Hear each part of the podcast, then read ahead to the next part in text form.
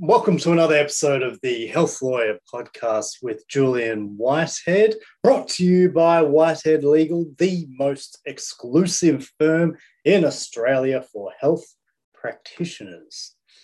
Today, we are going to look at some quick fire items when you, as a vendor, are selling your practice and the immediate legal considerations you need to think of. Alrighty. So, firstly, though, update on the ADX next week, which we will be there. Um, reach out, make uh, some time to catch up, have coffee, sit down, discuss what you're up to with your practice and your practicing future, be it you're starting up, selling, buying, or employee or HR matters you want to discuss, or if you just want to have a chat about the mighty bombers. Let's get back to it. So, exit strategies. Even if, even for a new practice, it's best to think about these things real early. So, I like to say, I like to get everything ready at the start. If you're if you're a startup or you're buying a practice, you want to get this this stuff ready at the start. But look, this this episode should really really uh, be considered by the vendor clients of ours selling their practices. So for if you for established practices, if you if you don't necessarily look after these matters and you don't consider them really when you're when you're considering to sell, uh, this poor management can mean a, quite a messy exit for you. So think of them when you are thinking of selling. And so we'll go through these four to five key immediate legal considerations, and they are what, what are you actually selling? Number one, what are you selling? What assets are you selling? What's included in your sale? Are you selling the entire practice, be it the plant equipment, goodwill, intellectual property? Or are you, are you looking at selling 50% or 25% of your practice? And is that a, an interest in the practice? Or if you have a company trust set up is at a, uh, a sale of shares and units in that company or trust to the proposed purchaser. Employees, what, are they terminating or transferring? That's number two. Real big consideration there because that affects the bottom line, the dollar when you're buying and selling. Tax. This is a big one again. Speak to your accountant. They're the, they're the figures team um, GST, capital gains, and the subject to where you are in Australia, stamp duty. More of a purchaser's obligation, but look, it still needs to be figured. It still needs to be factored in to the contract. Restraint of trade. Are you clearing out? Full stop. Or do you have another practice close by? Even a, cl- a practice within a possible restraint distance, a radial distance. And finally, are you, a, are you going to consult back to the purchaser after settlement? More so if you're selling 100% of your practice. Or, uh, and, and are you assisting the, per, the purchaser in the lead up to uh, settlement? So let's go back to the start of that. And that was what are you selling? What's included in the sale? What's included in the sale of your practice? So you know you've got to agree on the price, and the price, well, that's got to include something: business names, intellectual property, stock. Stock is often uh, omitted from negotiations, particularly in internal negotiations when you have an associate come up and want to just uh, and you want to sell to them either a percentage or or the entire entire practice. So make make sure stock is factored in to whether it's a it's a it's a purchase price or plus per, plus stock to the purchase price. Uh, the goodwill, of course, the plant and equipment. Also, if you've conducted a fit out and you started up the um, the practice, or if you actually own the freehold premises, um, is the fit out is the fit out a, a practice owned uh, an asset that the practice owns, or is it something that the landlord owns? It needs to be. That's very important if you've invested heavily in the fit out. The patient database, patient um, intellectual property, patient database records, service records, things like that. That they're quantified more so into the intangibles but that's the 100% sale price, what that normally includes. The shares and unit sales, they're, they are, of course, slightly different because you're buying in, because the, you are selling part of your, your, your entities, part of your structure, as compared to selling assets. So, number two was the the employees love employee work, love employees and what we need to do with employees. How do we deal with these employees? Are they transferring or are they terminating? Dum, dum, dum. The unfortunately, the purchaser may not want to take on the employees. However, they might want to take them all.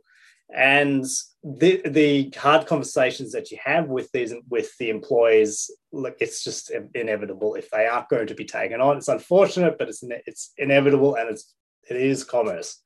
So generally speaking, if the employees are transferring their their their entitlements and their period of service is transferred to the the purchaser, and adjustments occur for the long service leave, sick leave, and annual leave.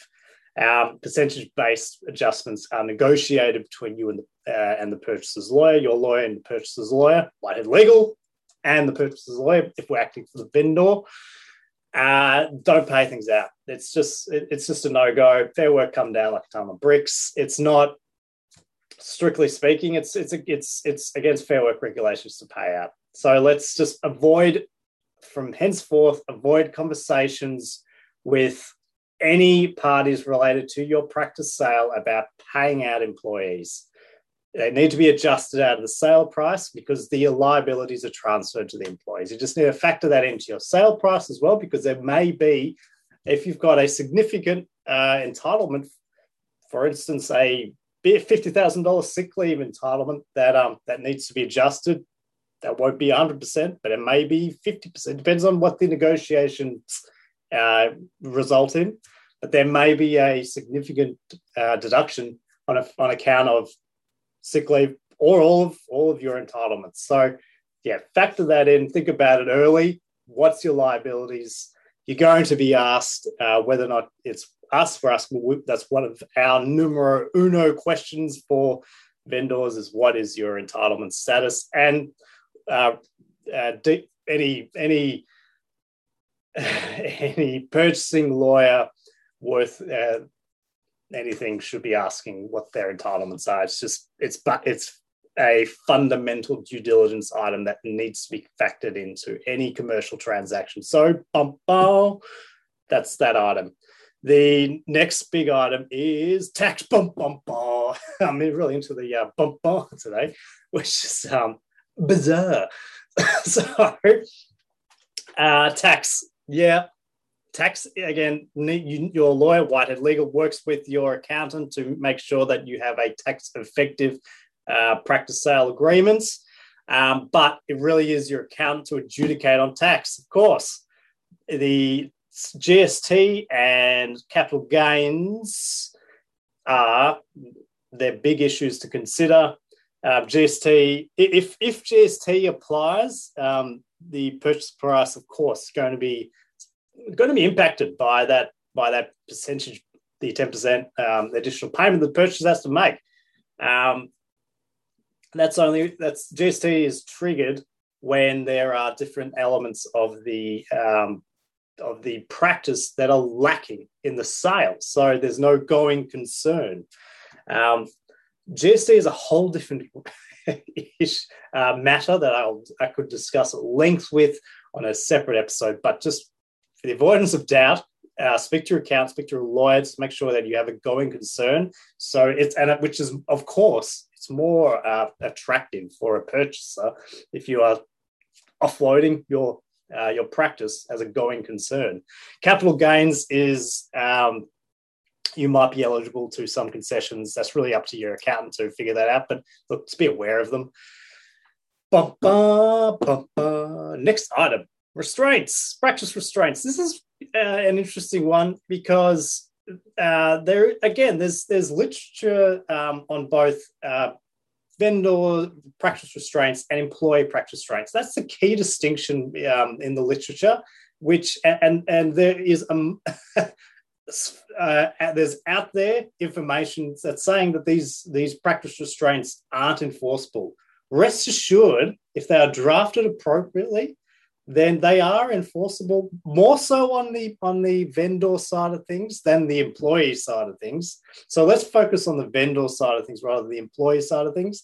If these practice, if there is a, if there is consideration paid for your practice, so you're being so someone's buying your practice, and there is a reasonable practice restraint that is drafted in an enforceable manner, and that's dependent on that's state-based drafting dependent um, Whitehead Legal operates in all states and uh, can uh, assist in all states of Australia. On, but more particularly, the restraint drafting is state based, which is complex in itself for practitioners to consider if they are moving into state.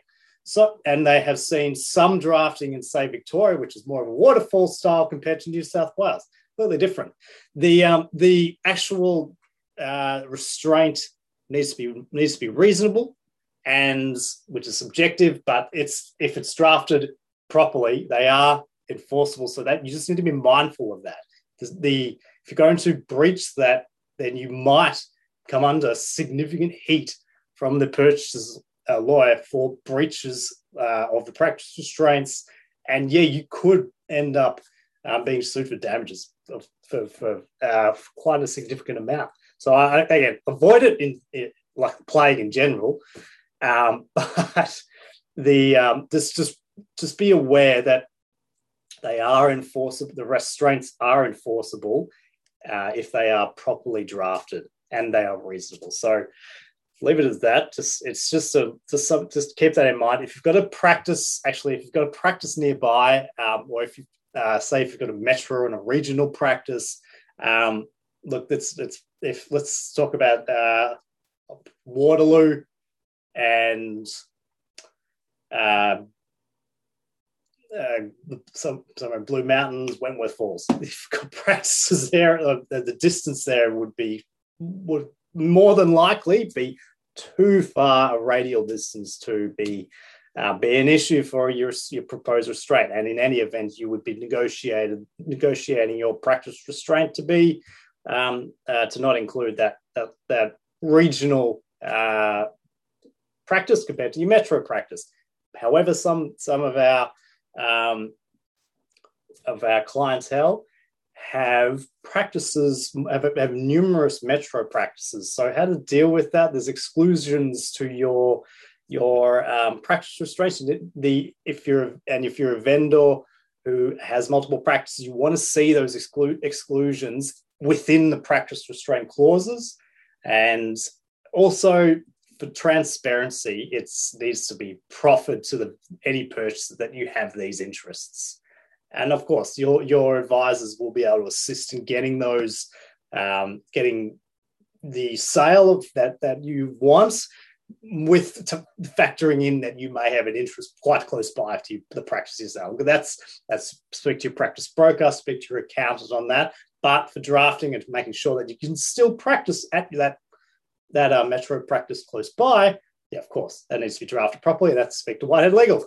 The next item bum, bum, bum, is the final one, and I just wanted to touch base on whether or not you're consulting back to uh, get back to the purchaser after settlement, and whether or not you're assisting them leading up to settlement. So we'll start on the we'll go uh, chronologically here.